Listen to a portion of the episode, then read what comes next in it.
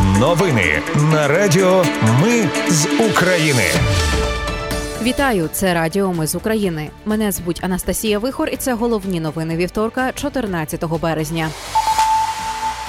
Росіяни обстріляли Одещину, Донеччину і Харківщину. Є поранені.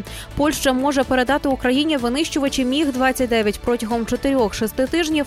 Усі податки, які надходять в бюджет, підуть на оборону. У Верховній Раді зареєстрували законопроєкт про цивільні партнерства. А Укроборонпром оголосив про початок серійного виробництва 125-мм танкових снарядів. Про все це та більше далі. Одещина ворожі літаки су 24 випустили сьогодні чотири протирадіолокаційні ракети. Ймовірно, це Х-31П в напрямку узбережжя. Ракети знищили над морем, але уламками вибуховою хвилею пошкоджено дитячий садок та кілька приватних будинків навколо. Постраждалих на щастя немає. Повідомив речник Одеської обласної військової адміністрації Сергій Брачук. Донеччина один загиблий і семеро поранених. Донецька обласна військова адміністрація уточнила наслідки ранкової атаки на Краматорськ. Росіяни вдарили ракетою по центру міста, пошкодили 9 багатоповерхівок, дитсадок, будівлю банку та дві цивільні автівки. Російські військові близько 10-ї ранку обстріляли пожежну рятувальну частину міста Вовчанськ, що на Харківщині. Про це зазначили у Харківській обласній військовій адміністрації. Один із снарядів поцілив у автівку. Загинула жінка. Дніпропетровщина окупанти вдарили по Нікополю, зазначив міський голова Олександр Саюк.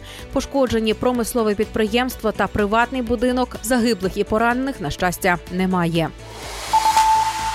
Польща може передати Україні винищувачі міг 29 протягом 4-6 тижнів. Про це заявив польський прем'єр Матеош Моравецький. На початку березня Польща та Словаччина домовилися спільно передати Україні міг 29 у військово-повітряних силах Польщі 28 таких літаків. Володимир Зеленський провів чергове засідання ставки верховного головнокомандувача. На ньому, зокрема, заслухали доповіді про ситуацію на Бахмутському напрямку. Відомо, що всі члени ставки виступили за подальшу оборону Бахмуту. Водночас стало відомо, що в Бахмуті загинув оператор Суспільного Олексій Ольховик. Після вторгнення Росії він вступив до Київської тероборони. Згодом був відправлений на Донбас. У нього лишилася донька, якій ще немає і року. За даними інституту масової інформації, Ольховик став 49-м медійником, який загинув на війні проти Росії. Всі податки, які надходять в бюджет, підуть на оборону. Про це написав прем'єр-міністр України Денис Шмигаль. За його словами, всі податки, які платять громадяни та бізнес, підуть саме на оборону та безпеку, на нову зброю, нову техніку та краще забезпечення для української армії, зазначив прем'єр. Маріуполь студентам розіслали вимогу терміново стати на військовий облік. У повідомленні йдеться, що з'явитися у військкоматі вони мають до 27 березня цього року. Пише радник мера Маріуполя Петро Андрющенко. Литва оголосила російську ПВК Вагнер терористичною організацією. Засудила використання будь-яких груп найманців для злочинів в Україні. Резолюція була прийнята одноголосно. За проголосували 117 членів Сейму. Там зауважили, що ПВК намагається вербувати найманців в Українах Західної Європи. Однак у Литві таких випадків не реєстрували.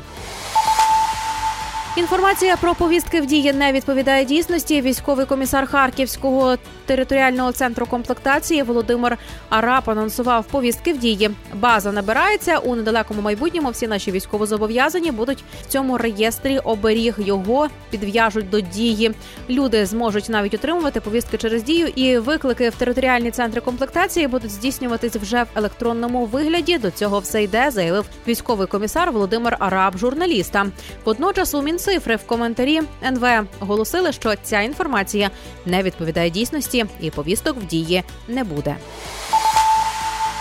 Росія продовжила зернову угоду на 60 днів на попередніх умовах. Принаймні про таке розповідає російська МЗС. Українська сторона наразі ніяких заяв щодо цього не давала, але відомо, що консультації все ще тривають. Нагадаю, Росія після перемовин із представниками ООН погодилася на продовження зернової угоди.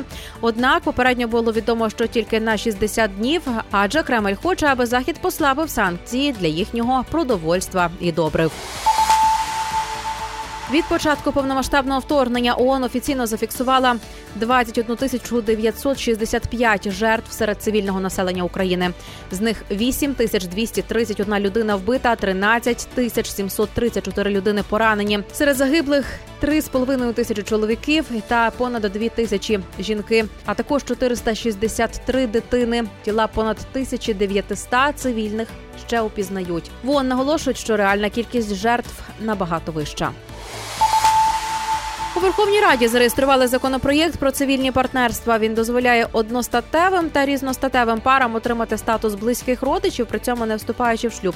В Україні неможливо зареєструвати одностатеві відносини, через що багато ЛГБТ пар не мають юридичного права допомагати близькій людині в разі поранення, загибелі чи зникнення безвісти. А цивільне партнерство мало б про таке право подбати. Укроборонпром оголосив про початок серійного виробництва за кордоном 125-мм танкових снарядів. Ці боєприпаси підходять для танків Т-64, Т-72 і Т-80. Саме вони задіяні в війні. Першу партію нових снарядів вже поставили на замовлення Міноборони. Концерн наголошує, що це другий тип боєприпасу, виробництво якого запустили в тісному партнерстві з країною НАТО. Першими були мінометні 120-мм міни.